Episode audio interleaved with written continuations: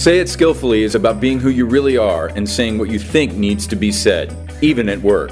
Whether you're part of a small project team or leading a giant company, the more you accept that you're part of the problem, the faster you can be part of the solution. Join Molly Chang today as together we break the silence and learn how to be happier, healthier, and more productive at work and in life. Hello, Molly here. Welcome to Say It Skillfully helping you find the words to create shared reality in a way that's true to yourself. This marks the 75th episode of the show. My heartfelt thanks to you for tuning in.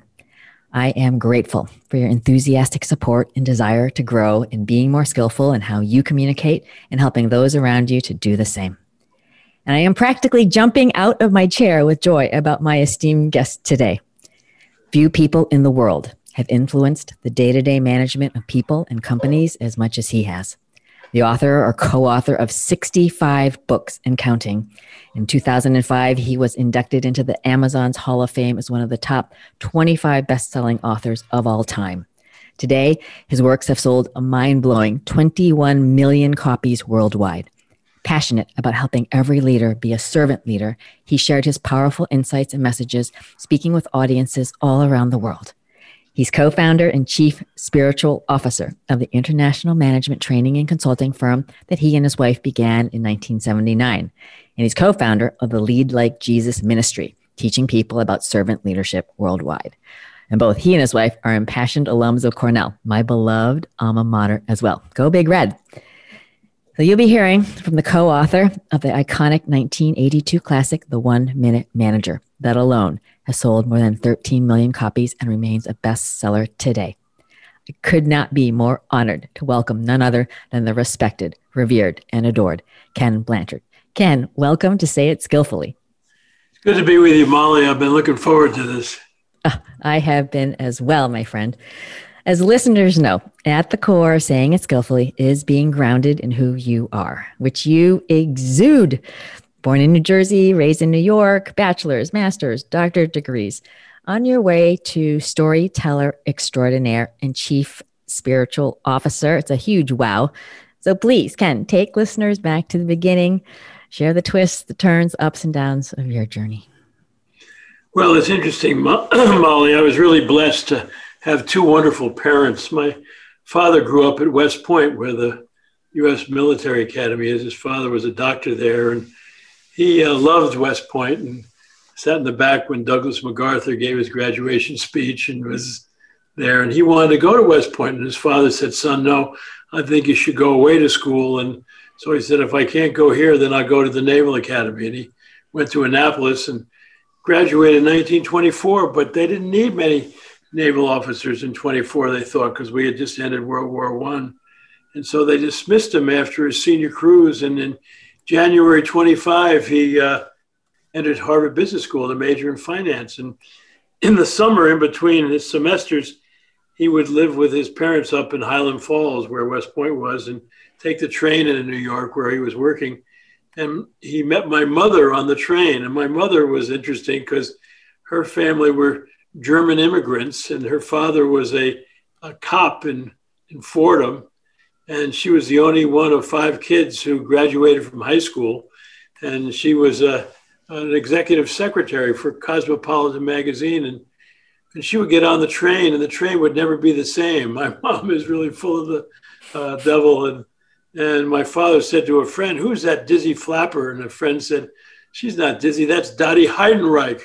Good German name. And, uh, and so he asked to meet her, and they rode into town. and and she had her sneakers on and her shoes in a bag and and said nice to meet you and thought she'd never see him again and he was waiting for her uh, when the train was going back home you know because he said why would he want to see me you know i mean i never went to college and he's at you know naval academy harvard business school and my father had never met anybody like her and so uh, they ended up getting married and and so and in 1940, I was one year old, uh, Molly, and he came home and he said to my uh, mom, he said, Well, I quit uh, my job today. You know, he's about to be a vice president of National City Bank. And she said, To do what? He said, I rejoined the Navy. You know, she said, You got to be kidding me. He said, Well, didn't I tell you when we got married, if the country ever got in trouble, I thought I owed it something.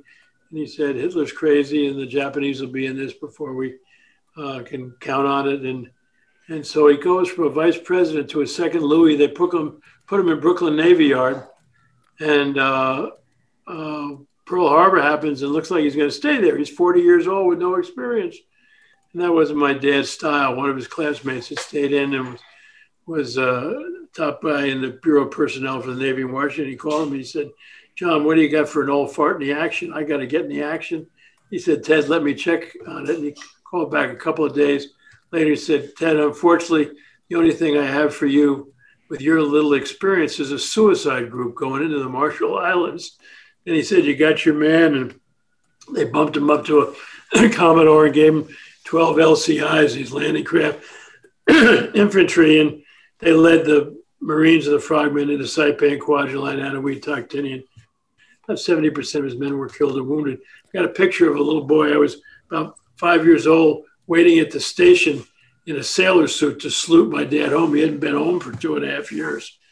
And I just uh, say that to say that they were really pretty amazing people and taught me all kinds of values. I'll never forget Molly, and then we'll go on to something else. But I won the president of the seventh grade in New Rochelle, New York. And it was interesting because I went to a 90, 95% Jewish elementary school. And Jewish holidays, they put us all in one room. And then I merged in junior high school with a, a 90% or higher African American uh, elementary school that actually went to the Supreme Court in 61 to test a neighborhood school. And, and uh, so uh, I, I think I won the, the uh, elections as a compromise candidate. So I come home, I'm the president of seventh grade. And I tell my dad, and he says, son, now that you're president of your class, this is the beginning of your leadership training. Now that you're president, don't ever use your position because great leaders are great because people trust and respect them, not because they have power. And my mother used to add on to that don't you act like you're better than anybody else. Don't let anybody else act like they're better than you either, because there's a pearl of goodness in every human being. Dig for it and you'll find it. So that's amazing little background I had, huh? oh, you are one lucky boy. What an amazing example. yeah, it was really is fun. And then I ended up getting to go to Cornell. I mean, and boy, that was uh, that was fun. I, you know, I didn't spend a lot of time studying. I had a lot of fun. I was a basketball player and played in the freshman team and made the varsity, but then decided to drink and play ball and play in the fraternity league. And uh, but it was fun. I was a government major, and it was a and a philosophy minor. They were really exciting subjects, and but I got interested because I was a dormitory counselor in one of the freshman dormitories. And, and I thought, wow, this will be fun. I ought to become a dean of students, you know. And people say, well, if you do that, you got to go to graduate school. I said, graduate school, how am I going to do that? So I applied to a number of places, couldn't get in. And one of the associate deans had gotten a master's degree in education at Colgate University, not far from Cornell. And I said, you think you can get me in as a provisional student? He said, I'll try. And he did. And so I went over and I got it into a master's degree program in education, but the courses were boring compared to government. So I'm thinking, God, I'm sitting at the bar at the Colgate Inn. Can't believe I'm going to be here two years taking these courses. And just so happens, a guy sitting on the stool next to me at the bar by the name of Warren Ramshaw, and he had uh, older guy, but he had just finished his PhD at Illinois, and his wife was backpacking up. Uh, and I was telling my story. So why don't you come and major with me? I said, what's your department? He said, sociology. I said, what do they do? He said, we study leadership and groups and all. I said, well, that's interesting. You think you can get me in? Yeah. So I ended up getting a master's in sociology, you know. So I said, okay, I'm ready to be a dean now. They said, no, you need a doctor's degree. I said, doctor's degree? You got to be kidding me. Those people are really bright. How am I going to do that? So I applied and couldn't get in anywhere. And I had taken a course one summer to lighten my load in educational leadership from a, a guy who headed that department in the College of Agriculture at Cornell. And so I called him and I said, Don, because I was only 10 in our class, I said, could you get me as a provisional student in your doctoral program? He said, can I work on it? And he did. so, you know, one of the things in life, Molly, is don't let anybody tell you you can't do anything that you want to do. Keep on going. Keep on going. it's fabulous.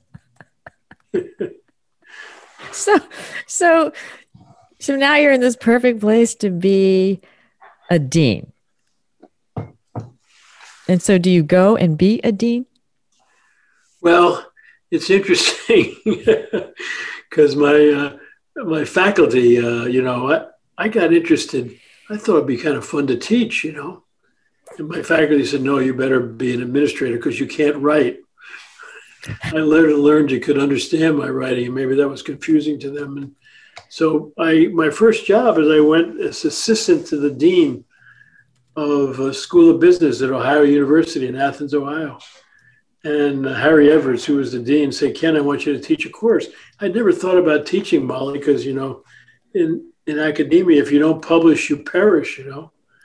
So I said, I don't care anything about that. You know, I want you to teach. So Paul Hersey had just arrived and was chairman of the management department. So Harry talked to him and put me in his department, asked me to teach a management, a basic management course, which wasn't any problem for me because I my doctoral dissertation was in studying Fred Fiedler, who was the first situational leadership theorist.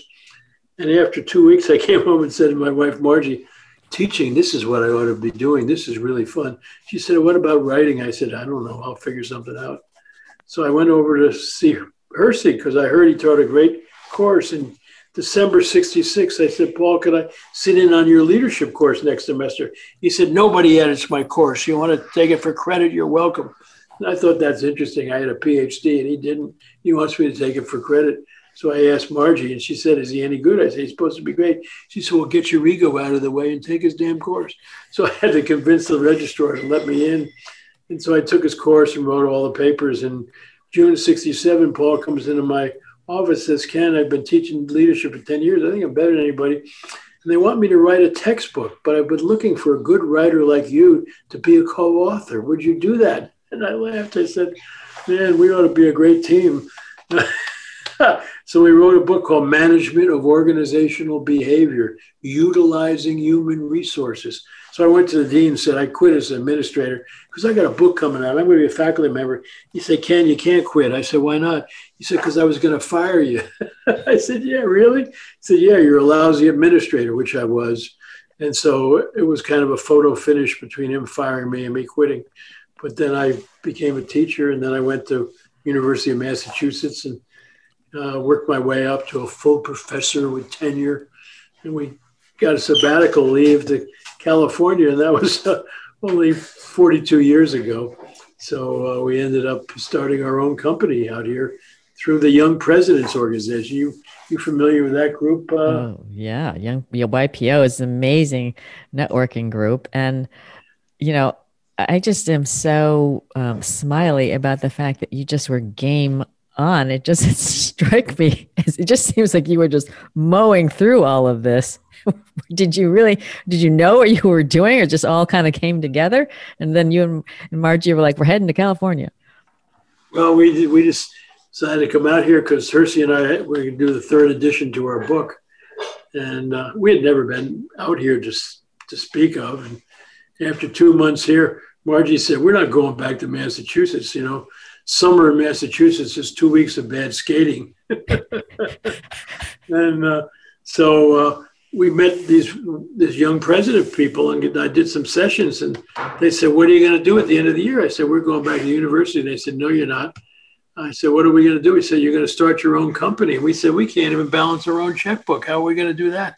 they said, "We'll help you." And we had five corporation presidents, YPOers, one from San Diego, one from Oregon, one from Mexico City, one from Pennsylvania, one from Illinois, all flew out and helped to start our company and were our advisors for a number of years. And so this is the 42nd year of our company. And so here's Margie and I, who couldn't even balance our own checkbook, you know, starting our own company. And now it's a, it's amazing. Our son Scott, who's 55, is now the president. And our daughter Debbie, who's 53, is the head of marketing. And Margie's brother Tom, who was born when she was a freshman at Cornell, he's our CEO. And and Scott's wife Madeline is our head of our coaching business, and so it's a family-run business. But we got 225 folks helping us around the world. And so it's a, it's been a, wonderful thing. So another thing I'd say to people is don't let anybody tell you again what you can't do. Don't say no to yourself and all.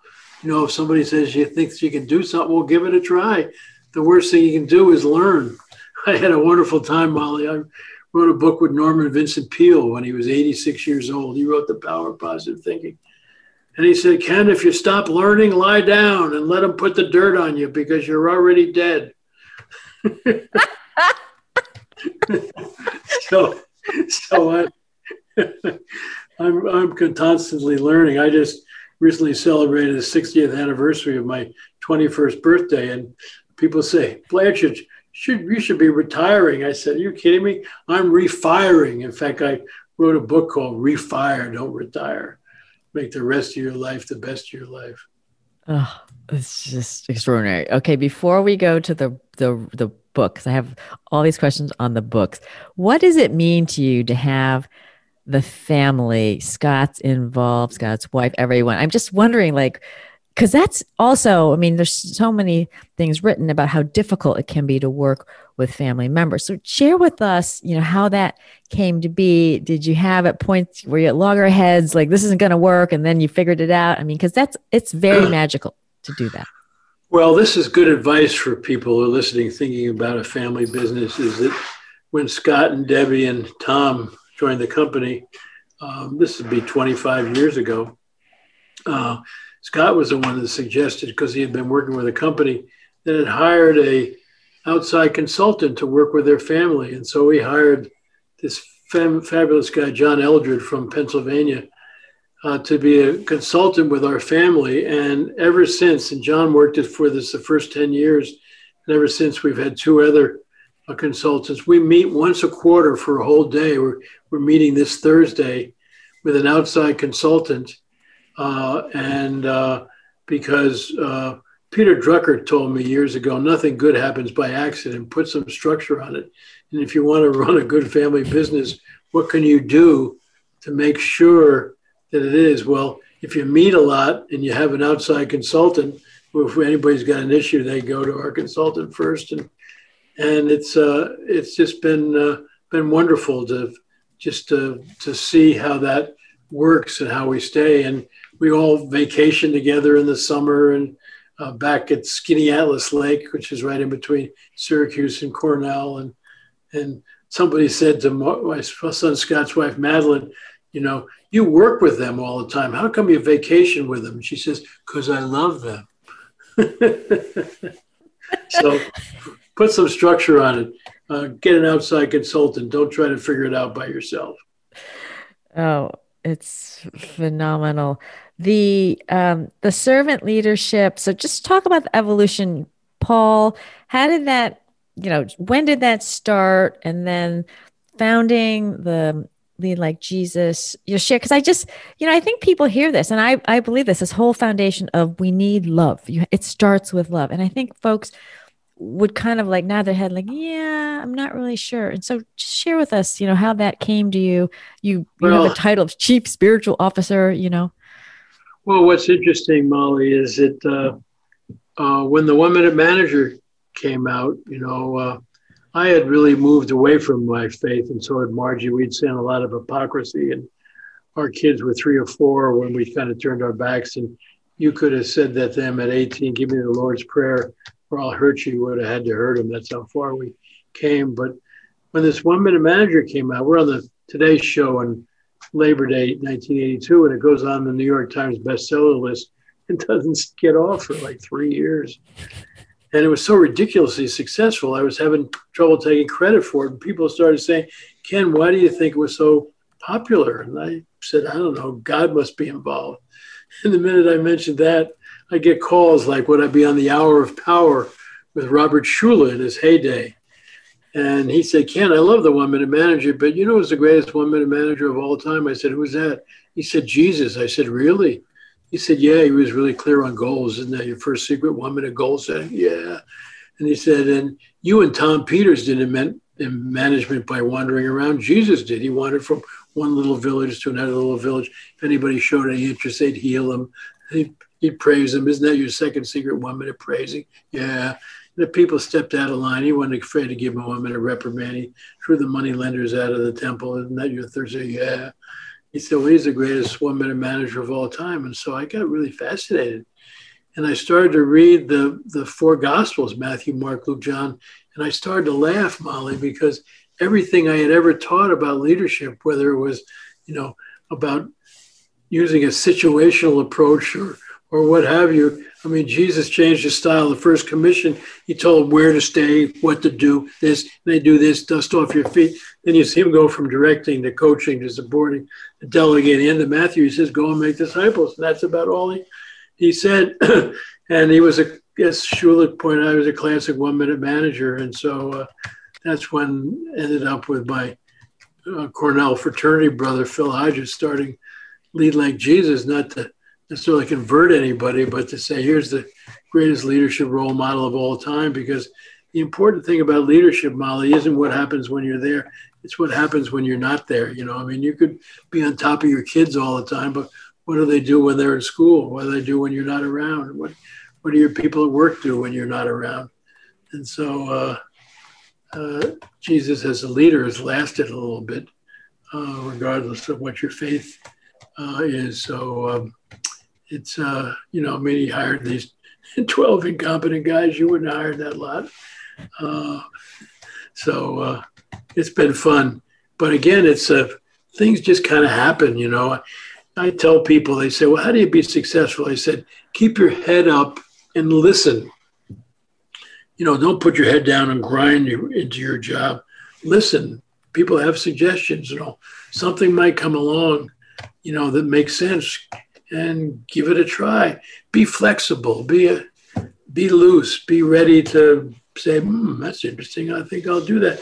I mean, Margie and I, we could never believe that we would, you know, be entrepreneurs. You know, we couldn't even spell a word. Humility and lightness is so fabulous. I want to package it in a bottle so I can like open up and sniff it when I need to. So, this most important thing about leadership is what people do when you're not around. I hope folks are listening to that. That is the total keeper. Keep your head up and listen. Be flexible. Be loose. So, Ken, do you have mis- do you remember making big mistakes at all? Was this just a natural for you? Like, it, obviously now it just seems like it is, but did you have any, you know, like, oh my God, did I do that really moments? I don't know. You know, uh, I think Margie's prevented, me from making probably mistakes. You know, I'd say, I'm thinking of doing this. And she never raised her voice. She says, Ken, you know, well, that's the end of that, really. And uh, so it really is a partnership. I'm sure we must have had some failure experiences, but we can't remember anything because we think they're learning experiences. Like, uh, you know, you know Gary Ridge from heads up WD 40. At, WD 40, he said, there's no, no mistakes, there's no things like that. There's only learning opportunities. And I, I think that's what uh, Margie and I have done in our life. We've had learning opportunities. You know, oh, that's interesting. Maybe we'll go this way. You know, what do you think of that? Well, I love how in sync I love how in sync you are about it. And as the kids were coming up, was it just a natural that they were going to gravitate to the business? Were you guys like, no, go do other things? You know, I, am wondering how they. Yeah, initially, no, we didn't think that at all. Uh, and uh, Scott was in the hotel school at Cornell, and and so he had some really good opportunities. And he, his last job, he was working at the Hotel Hotel del Coronado, kind of helping run the kitchen there uh, with a bunch of people who were all older than he. Uh, and Debbie uh, went to the University of Colorado, and and she ended up going to New York, and she was interested in retail and fashion and all those kind of things. And then uh, I think uh, when the business started to survive and started to grow, uh, Margie needed some extra help, and she called her brother Tom, who I said was born when she was a freshman at Cornell, and he was he was uh, in the uh, restaurant business and doing quite well. And and um, she said, "Would you consider coming and working with me? You know, and and being my right hand." Which is really something because you know he was 18 years younger than Margie to come and work with his older sister, and he did. And when he jumped aboard, Scott and Debbie looked and said, "Hmm, you know, maybe there's something going on out there because Tom, he's a money grubber. He's a he's always looking for a good opportunity." and uh, so Tom's about four four or five years older than Scott, and six years older than Debbie, but they've kind of grown up together, and and um, so it was. Uh, it's been uh, been fun uh, for them to to do that and come and work with us and see where we can can go and and grow. And they've really grown tremendously. But they, we didn't come in and make them vice presidents. We came in and started them down at the bottom, you know. And uh, there was no family advantage there. no, no. Although we had a guy who just retired, and uh, uh, we had a gathering on Zoom to celebrate his being with us. And Scott was telling how when he first met uh, our colleague, he said, "Oh, are you the latest owner in training?" Oh, hilarious. I thought it was a great line. oh my God. I love it. Okay, let's go to the the books because you know I know you've written two books on your own. And you know, I do think for listeners, could you just take them through how the one minute manager did come to be? Because that is a pretty funny story. Of course, Margie's involved with that. Well, uh, we were invited uh, in 1980. We had decided to stay in San Diego and we had started our company uh, Adelaide Bry, who was quite an author, she was one of the first people writing about, uh, you know, mental healing and all. And she wrote visualizations directing the movies of your mind. and she decided to have a party for authors in San Diego. And somehow I qualified because I had management of organizational behavior. and so we went, and uh, Spencer was there, and he had written a bunch of children's books with his wife called the value tales, you know, the value of courage, the story of Jackie Robinson, the value of determination, the story of Helen Keller, the you know, value of believing in yourself. And, and uh, they sold tons of these books. And uh, Margie met him first at this party, and she hand carried him over to me and said, You two ought to write a children's book together. and Spencer was working on a one minute scolding with a psychiatrist. And so uh, I invited him to a seminar I was doing the next week at the Rancho Bernardo Inn in San Diego. And he came and sat in the back and laughed and all, and came running up at the end and said, Forget parenting, let's do the one minute manager. And since he was a children's book writer and I'm a storyteller, we decided to write a parable, you know. And uh, so, in addition to the scolding, which we turned into one minute reprimand, you know, I had the goal setting and the praising uh, thing down, and we ended up doing that. And and uh, we met in November and had a draft of that total book by the end of December, just with a bunch of people to share with them on their way up to the Rose Bowl to, stay overnight and watch the watch the game. And so it was one of those things that wrote us. And uh, so when we finished, I said, Spencer, let's go to New York and get it published. No, he said, they don't know us. They'll beat us up and take all the money. He said, let's self publish it and show them that we got something. And so we ended up self publishing it. And through the YPO Young Presidents Organization, we sold 20,000 copies with no advertising. I mean, it was really unbelievable. And so we went to New York. We had a record, you know.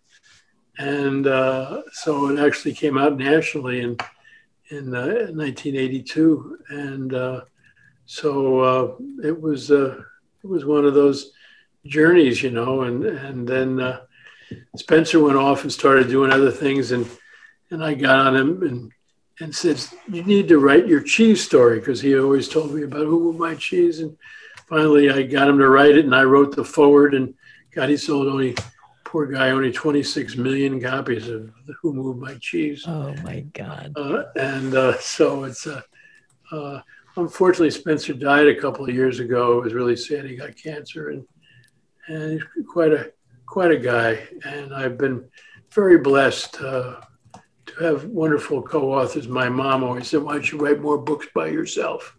You know, I said, "I already know what I know. That'd be kind of boring." And so, I've only written two or three at most by myself.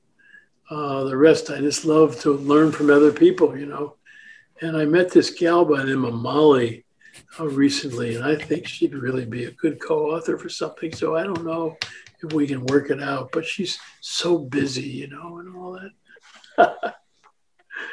oh, my smile just got even bigger. It's spectacular.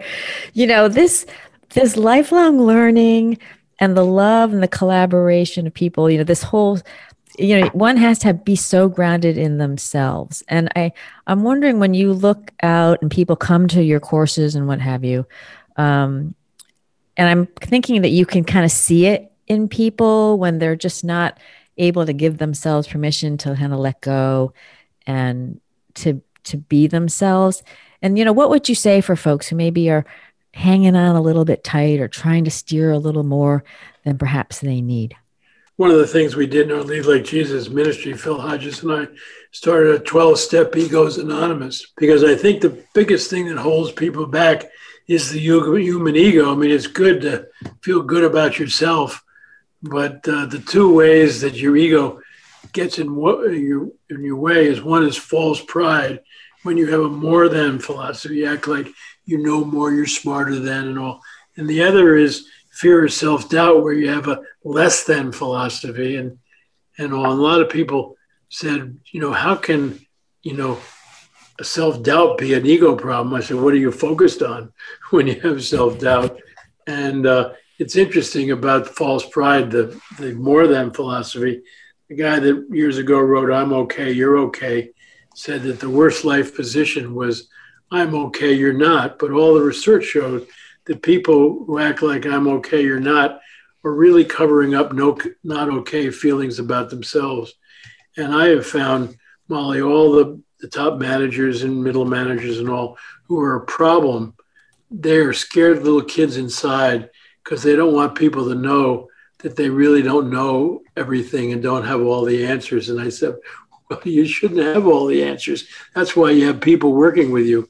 And and the, the key to getting over false pride is humility. And a lot of people think that's a weakness. And yet, Jim Collins, in his book, book Good to Great, found that the two characteristics of great leaders was resolve, which is determination to solve a, uh, accomplish a goal and all. And then humility. Initially, he said to his researcher, How could humility be number two? And they said, kept on coming back, Jim, it is because people often think it's a weakness, and yet I don't know if it was C.S. Lewis or some people say it was Rick Warren said uh, people with humility don't think less of themselves; they just think about themselves less. And so it's good to feel good about yourself, you know. And I've always felt good about myself. Why? Because my pa- parents made me feel good about myself. But I can see my mother's finger right now. Don't you act like you're better than anybody else, you know. But don't let anybody else act like they're better than you. I'm always looking for that pearl of goodness in everybody, and it's just uh, been fun to kind of get out of your own way uh, so that you can, you know, work with other people. This book I wrote called Servant Leadership in Action, which is not a typical Blanchard book because it's about 300 pages, but it's uh, got 45 key people wrote short articles on servant leadership. I didn't want long articles and all, but I got you know, Marshall Goldsmith and Brene Brown and Simon Sinek and Patrick Lencioni and Laurie Beth Jones and, you know, you name it, they're all in there, Jim Kouzes and, and Posner and, and all. People say, how'd you get all those people? I say, because I cheer them on. I support them. I tell people about the good things they're doing. I don't say, you know, their stuff isn't as good as mine. Are you kidding me? We're all trying to help people and why should I act like I'm better than them? Uh, see what we can learn from each other. That's what I love. And when I first talked to you, I went, whoa, man, I could learn something from that young lady. well, I am humbled beyond words. And, you know, I just want to spread this around the universe. I'm so grateful for listeners listening and know that you can play a role in this. Um, Ken, when you look around and you see some of the bigger organizations, the big corporates, you know, there's good people in there and there's smart people in there. Yet the experience for a lot of people is that they cannot, they don't feel like they can be who they are. They don't feel like they can say what needs to be said. So your thoughts on how how we can all help um, some of these and these big organizations are very important, you know, economically and, and and socially. You know, what some things that you think need to happen um, to help us get better cultures?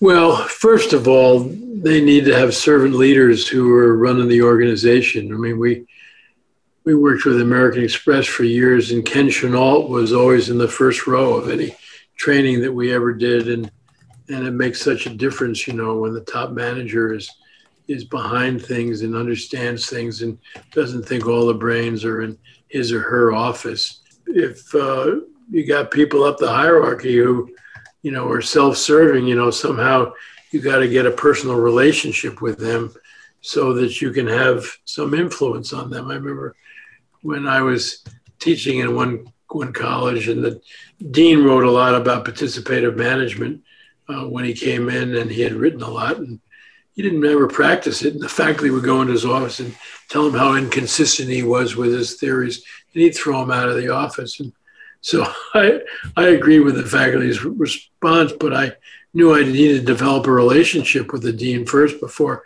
I could impact him, and so I stopped in the hall and I said, George, you've done a lot of writing. I'm, I was just getting going. I'm working on an article I want to get published. Would you be willing to really read it and give me some feedback? He said, sure. And I went in his office. And he had flip charts and all. We, we ended up having three meetings on feedback on my writing.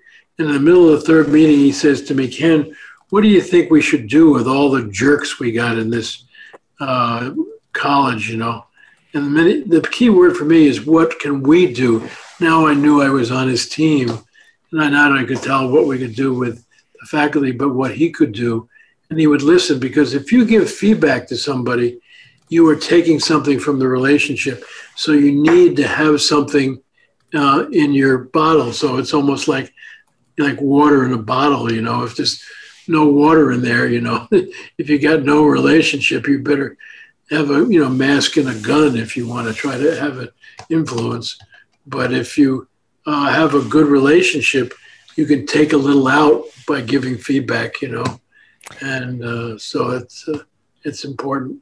Yes, I really want to echo this because it is all about the relationship. And for folks who are talking about the jerks that work around them, you know, I, I often say to folks, look at they're not in good relationship with themselves and to have compassion for that person because they're you know they're trying they're trying their best to be their best they're not necessarily realizing what they're doing and to have the compassion and to do what you did which is to just create connection and how can you know what is a way that you can go back and forth and um, be someone to to help another person to forge trust um, and then to give you know people a chance to open up. And I do think that folks sometimes are not very patient with that. And they might say, well, the leader should know better. And I'm like, the should word, you know, I'm kind of done with the should word.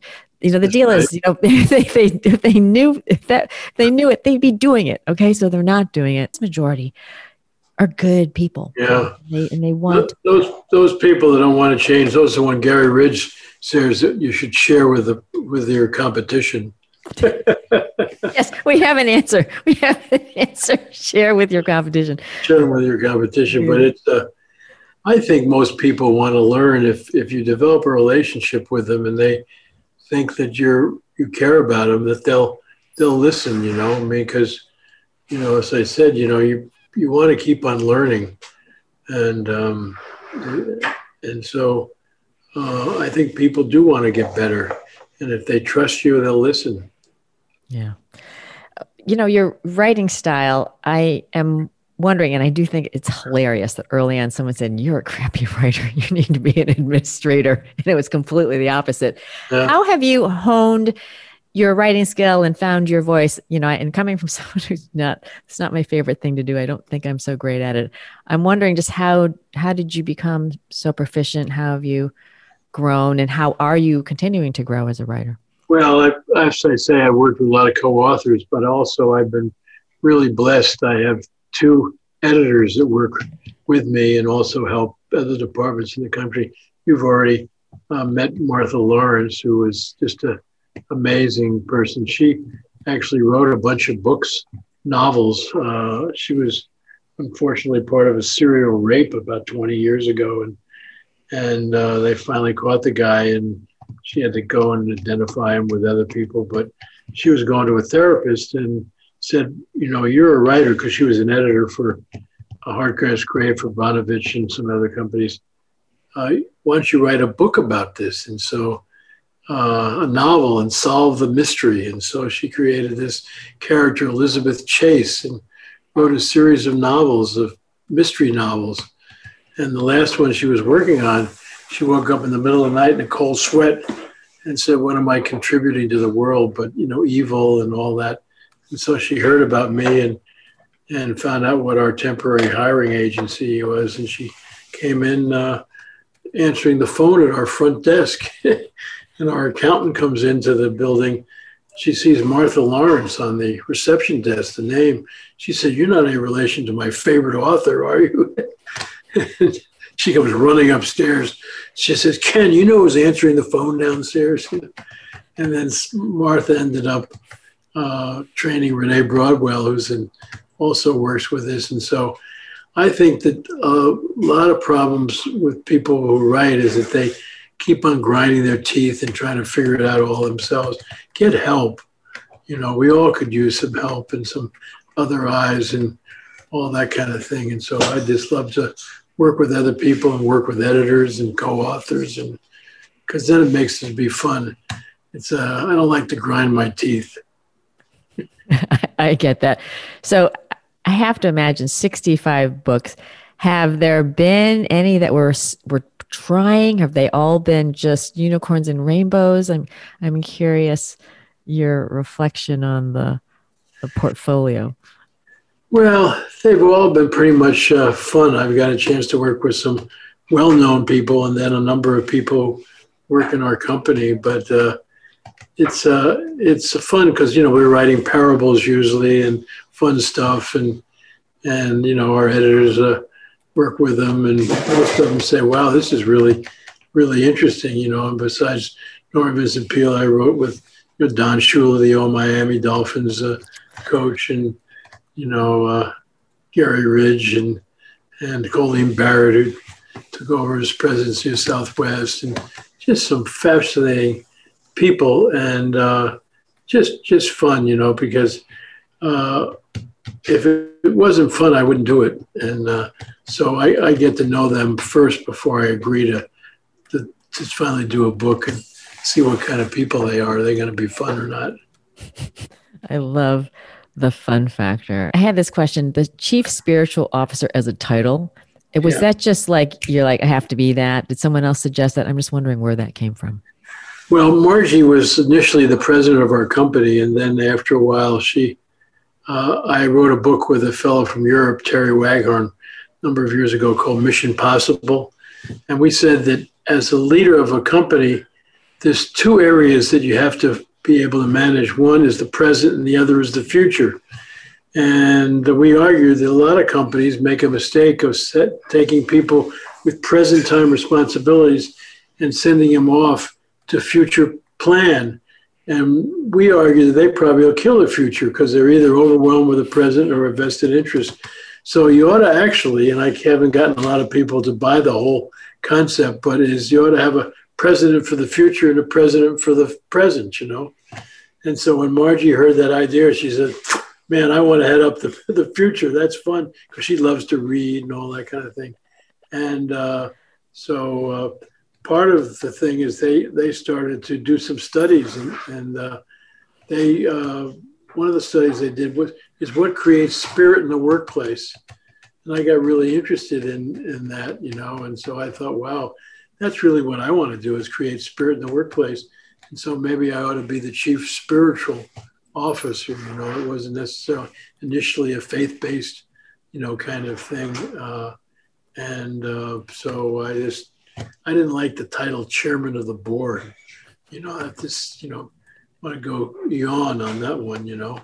So, but chief spiritual officer is, is a fun title where I can, you know, do, do neat things. And, and um, so it's, it's, uh, it's, it's great. Would you share for folks, just describe the culture of your company? So what is it like? Yeah, well, I think that uh, we try to make sure that it's a it's a family place. I mean, because here we're all family and all. In fact, a lot of people get a kick out of it, if we have an opening in our company and one of our team members of the company uh, nominates a, a, friend or a relative and they get the job, we give them a $400 bonus because uh, we want them to gather all their friends and relatives who are good people. You know, uh, there, you know, we had one couple that worked with us at one point had two or three kids that also worked with us, you know. And people say, well, you can't have husbands and wives working together.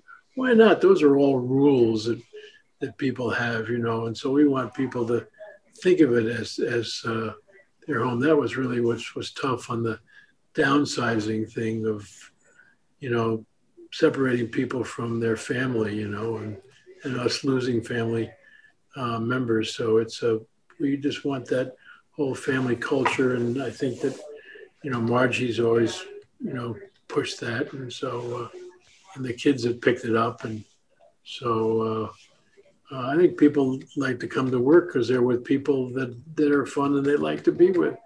You know, we don't want jerks working with us. They can go work for somebody else, you know yeah, I love the get back to basics. It doesn't have to, we're not trying to make it complicated, yeah. keep it simple. And, uh, you know, I, I, know you had mentioned a tough time. We had talked about some of these tough conversations that people had and share, share with us how um, Scott was, you know, was so heartful and skillful in how he handled that. Cause I, I know that's unfortunately an experience a lot of folks have. Well, um, had. it was tough. And then initially he looked at uh, who had been with us the longest, you know, who we could actually put on an early retirement program, you know, which would be to their advantage and all, uh, and uh, see how many we could do on that. Now that really was tough because now we're losing real family members and and all. And but uh, Scott, ever since he took over presidents, uh, you know, in January of nineteen, you know, two thousand on 20 in January. Uh, he uh, he uh, shared with everybody in the company uh, in a meeting what his leadership point of view was and what his values were. And he said, "I'm going to try to operate on on four values. One is forthrightness. I want you to know that I'm going to tell you what I know and what I don't know. Uh, I'll tell you the truth he said the second is mastery because you know we're going to have to constantly be learning and all uh, and the uh, the uh, third big one is kindness you know? And he said those are actually going to be three rather than four big ones that i'm going to focus on and uh, ever since he started and he just did his 56 something weekly newsletter to the company where he tells them what he knows and what he doesn't know and what's happening and all.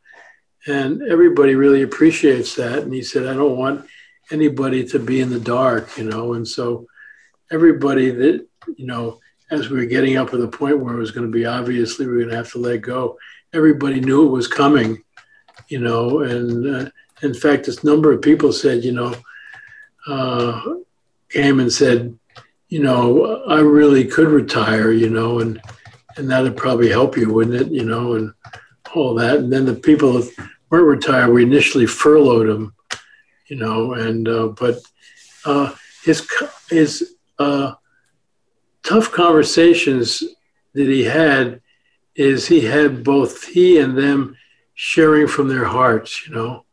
He wasn't there. and I'm going to tell you, you know. He said, ah boy, I've, I've got, this is a tough time, and these are these are tough things I'm going through, and I I just want you to know what's what's on my heart, and and I want to talk to you about it and see where we might go together, and you know, people just just you know, it's just uh, I think it's the way to go. You know, it's uh, I think the great leaders, uh, Molly, I've read uh, run into have a we philosophy rather than me. We're in this thing together it's not about me and the hierarchy and my power and all that thing. And Scott's learned enough. He's funny. He's a great speaker, and he'll he'll uh, tell people in the beginning. He said, "You probably want to know what it was like to be the one minute son." he said, "When I was young, I would get in trouble a lot, which you did." And he said, "I wish." you know, I was sent to my room or even spanked when I was little.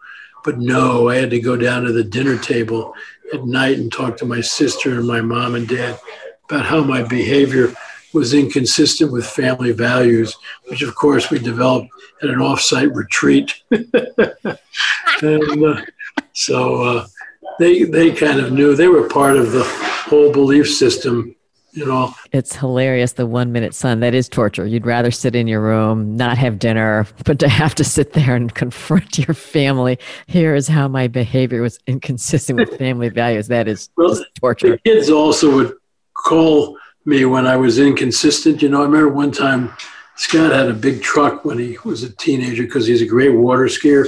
Margie my wife was a champion water skier. And uh, so we told him just don't park it in the driveway. You know, I mean, it just blocks everything. And well, one day I come up here, it's right in the middle of the driveway, and Margie and I couldn't get in and out. And when he came home with his friend, boy, did I go out in the street and tell him what he did wrong and how I felt about it and all. Then I turned around and kind of started to storm back into the house. He jumped out of his friend's car and he yelled, Dad, you forgot the, about the last part of the reprimand. I'm a good kid. This is so unlike me. oh so it's uh, yeah, they, they were they were something. It is crazy.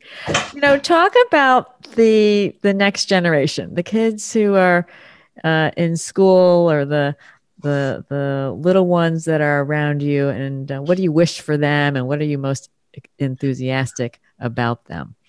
Well, our, our youngest uh, grandchild is 15. And so, uh, but the others are all in their 20s, and one, uh, we got a granddaughter who's turned 30. And um, right now they're all doing their own thing.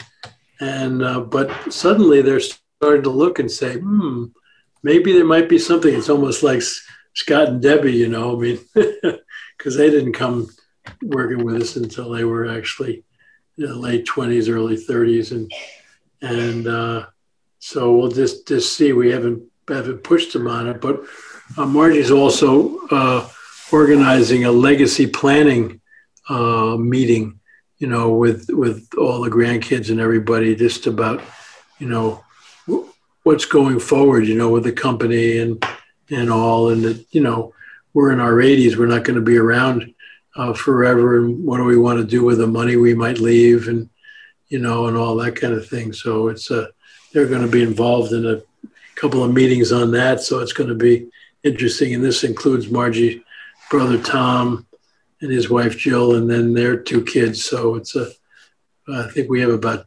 12 of us involved in the whole thing.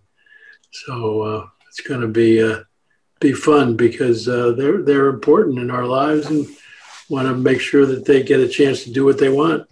And if it makes sense for them to be in the company, well, then good. Yeah, that is such a gift. I, I just I think it's so wonderful to have the working relationship and just just the open communication that you have with the ability for people to also chart their own way. Um, that is, as you know, a very unique thing to have created for the Blanchard clan. So my kudos, kudos to you on that. You know, um, as we wrap here, I am wondering, um, do you have any regrets, Ken, that you'd share, or I'll, I'll even call them do-overs as you think back? I can't really think of any, you know, because anything that might have been, I probably turned into a learning experience. You know, I'm, you know, uh, the uh, you know Mar- Margie says I'm the ultimate positive thinker, you know, and so when Norman Vincent Peale and I got together, she's you know everybody just laughed because we had so much fun, and uh, and that uh, uh, my mom and dad I said went to his church before I was born, and so it's to me uh, uh, everything's been been a learning experience and what where can I go from here? And I think it's a, a lot of it is playing competitive sports, you know, because I think that I found top managers and people who didn't play competitive sports sometimes get uptight because things don't go wrong. They don't know how to rally. Well, you know, if you play competitive sports, if you have, you don't win every game, you know. and you got newsflash. you got to get up and, and go, you know. And uh, so I think that's really helped me, you know, through playing competitive uh, basketball and golf and and all that kind of thing. It's really been been fun and uh, and I think helped me in life really. And and uh, say say Margie was a champion water skier and competed in that area, and so it was really we've had a lot of fun. Um, she's the master of the lake up at Skaneateles because she trained everybody to do everything. wow. Uh, can I tell you, I've never gotten up on water skis. I'm going to have to talk to her about that. Last question. Uh, what's the biggest compliment someone's given you, Ken? Biggest compliment is when people have said to me, How did you talk Margie into marrying you?